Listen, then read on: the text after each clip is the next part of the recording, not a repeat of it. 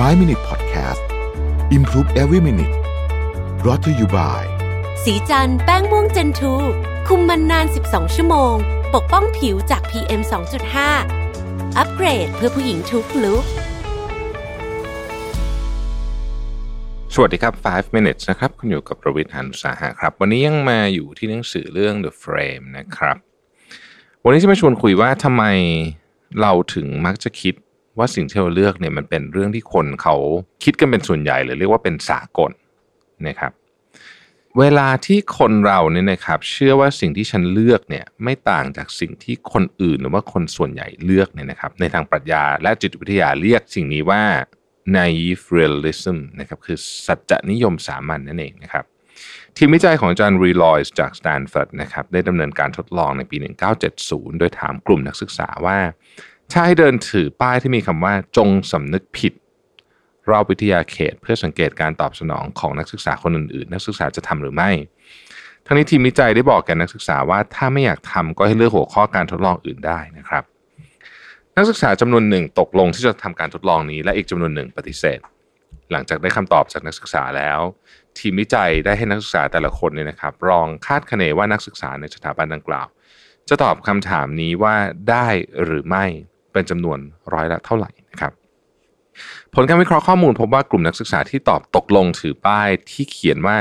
จงสำนึกผิดเนี่ยนะครับแล้วก็เดินรอบมหาวิทยาลัยเนี่ยคาดคะเนว่าร้อยละ 64 ของนักศึกษามหาวิทยาลัยสแตนฟอร์ดจะตอบตกลงเหมือนตัวเองนะครับส่วนนักศึกษาที่ปฏิเสธไม่ถือป้าย ได้คาดคะเนว่ามีเพียงร้อยละ 23 ที่จะตอบตกลงถือป้ายนะครับพูดง่ายๆคือว่าคนที่คิดว่าตัวเองจะถือป้ายเนี่ยนะ คาดว่า 64%นะครับของคนอื่นเนี่ยน่าจะตอบตกลงถือป้าย ในขณะที่คนที่ตัดสินใจแล้วว่าจะไม่ถือ คิดว่าจะมีเพียงแค่ 23%เท่านั้นเอง ที่ตกลงจะถือป้าย ก็คือคนจะไม่ถือเยอะกว่านั่นเอง งานวิจัยนี้เนี่ยทำให้เราเห็นว่าคนส่วนใหญ่เชื่อว่าตัวเอง เป็นสิ่งมีชีวิตที่มีความเป็นสากล หรือพูดง่ายก็คือ เชื่อว่าสิ่งที่เราทำเนี่ยเป็น norm หรือเป็น standard ของสังคมก็ว่าได้นะครับ นักศึกษาที่ตกลงว่าจะถือป้ายที่เขียนว่าจงสำนึกผิด เพื่อดูการตอบสนองของนักศึกษาทั่วไปนั้นเนี่ยตีความสถานการณ์นี้ว่า ถ้าเจอคนรู้จักก็แค่บอกว่าเป็นการทดลอง ไม่เห็นต้องอายเลยนะครับ หรือถ้าต้องเข้าร่วมทดลองนี้เนี่ยก็จะภูมิใจมากที่ได้ทำอะไรใหม่ๆ กล่าวคือ พวกเขาได้ตีความสถานการณ์ที่ต้องถือป้ายว่าไม่ใช่เรื่องอะไรใหญ่โต ไม่ใช่ปัญหาอะไรใหญ่โตนะครับ ว่านักศึกษาที่ตอบปฏิเสธได้ตีความสถานการณ์นี้โดยมองว่าเหลวไหลและไม่มีประโยชน์ เดินถือป้ายแบบนี้นะเหรอคนจะมองยังไงนะครับนักศึกษาคนที่ปฏิเสธการถือป้ายคิด หรือจำเป็นต้องทดลองด้วยวิธีนี้เหรอความจริงก็น่าจะรู้ผลอยู่แล้วนะ ประเด็นสำคัญของเรื่องนี้เนี่ยมันอยู่ที่ว่าความจริงที่ว่านักศึกษาทั้งสองกลุ่มต่าง เชื่อว่าความคิดและความรู้สึกตัวเองเป็นความปกติทั่วไป และคิดว่านักศึกษาคนอื่นๆ จะตีความสถานการณ์นี้เหมือนกับตัวเอง นักศึกษาที่ตกลงถือป้าย คิดว่านักศึกษาคนอื่นๆ จะไม่ถือว่ากระบวนการนี้เป็นเรื่องใหญ่โต ในขณะเดียวกัน นักศึกษาที่ปฏิเสธการเดินถือป้าย ก็จะคิดว่านักศึกษาคนอื่นๆ จะต้องมองว่าเรื่องนี้ไม่เหมาะสมเหมือนกับที่ตัวเองคิดอย่างแน่นอนเลยนะครับ กรอบความคิดที่ยึดตัวเองเป็นศูนย์กลางทำให้เราคิดว่าคนอื่นจะคิดเหมือนเรา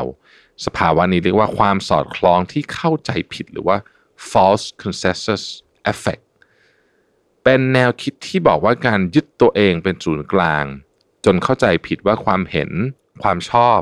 ความเชื่อและการกระทำของเรามีความเป็นสากลมากกว่าความเป็นจริง เรากำลังติดอยู่ในสภาวะ เช่นนี้ จึงต้องตระหนักรู้ความจริงว่า โลกใบนี้จริง ๆ แล้วเนี่ยมีคนคิดต่างกับเราเยอะมาก นิสัยที่เกิดจากการมีกรอบความคิดยึดตัวเองเป็นศูนย์กลาง คือการฉายภาพตัวเองใส่คนอื่น เช่น เวลาเราประเมินคนอื่น หรือพูดถึงความประทับใจแรกพบเนี่ยนะครับ first impression เนี่ยบางคนมักดูในมิติที่ว่าคนนี้ฉลาดแค่ไหนนะ เมื่อพบเจอใครก็จะประเมินคนในลักษณะที่ว่าเด็กคนนั้นฉลาดนะ เด็กคนนั้นดูมีความสามารถนะ หรือเด็กคนนั้นไม่ได้จบจากมหาวิทยาลัยดีๆหรอก หรือเด็กคนนั้นนิสัยดีเพียงอย่างเดียว ในทางกลับกันคนที่ประเมินคนอื่นในมิติที่ว่าเป็นคนอบอุ่น หรือดูเป็นคนดีเนี่ยนะครับ ยใช้คำพูดว่าคนนี้ดีจริง ๆ หรือว่าคนนี้จิตใจดีเป็นต้นเนี่ยนะครับจะแตกต่างกัน งานวิจัยของพาเวลเลวินสกี้นักจิตวิทยาระบุว่าคนที่ประเมินคนอื่นในมิติของความสามารถ เวลาประเมินตัวเองก็จะให้ความสำคัญกับเรื่องความสามารถมากที่สุด เมื่อมองว่าความสามารถเป็นปัจจัยสำคัญที่สุดนะครับ เวลานิยามตัวเองก็จะประเมินในมิติเดียวกัน ในทางตรงกันข้ามคนที่รู้สึกว่าความอบอุ่นเป็นเรื่องสำคัญ เวลาประเมินคนอื่นก็จะมองจากมิติเดียวกันเช่นกันนะครับ ถ้าให้ประเมินคนรอบข้างสักสิบคนจะพบว่าคนทั่วไปเนี่ยนะครับ จะประเมินคนรอบข้างอยู่แค่1นถึงสมิติ คนที่ให้ความสำคัญกับเรื่องเงิน จะประเมินคน 10 คนนั้นจากเรื่องเงิน คนที่ให้ความสำคัญกับรูปร่างหน้าตา ก็จะประเมินคนจากรูปร่างหน้าตา คนที่ไม่มีบ้านจะมองคนที่เดินผ่านไปผ่านมาแล้วคิดขึ้นว่าคนนั้นคงมีบ้านหรือว่าอพาร์ตเมนต์มีเยอะแยะขนาดนี้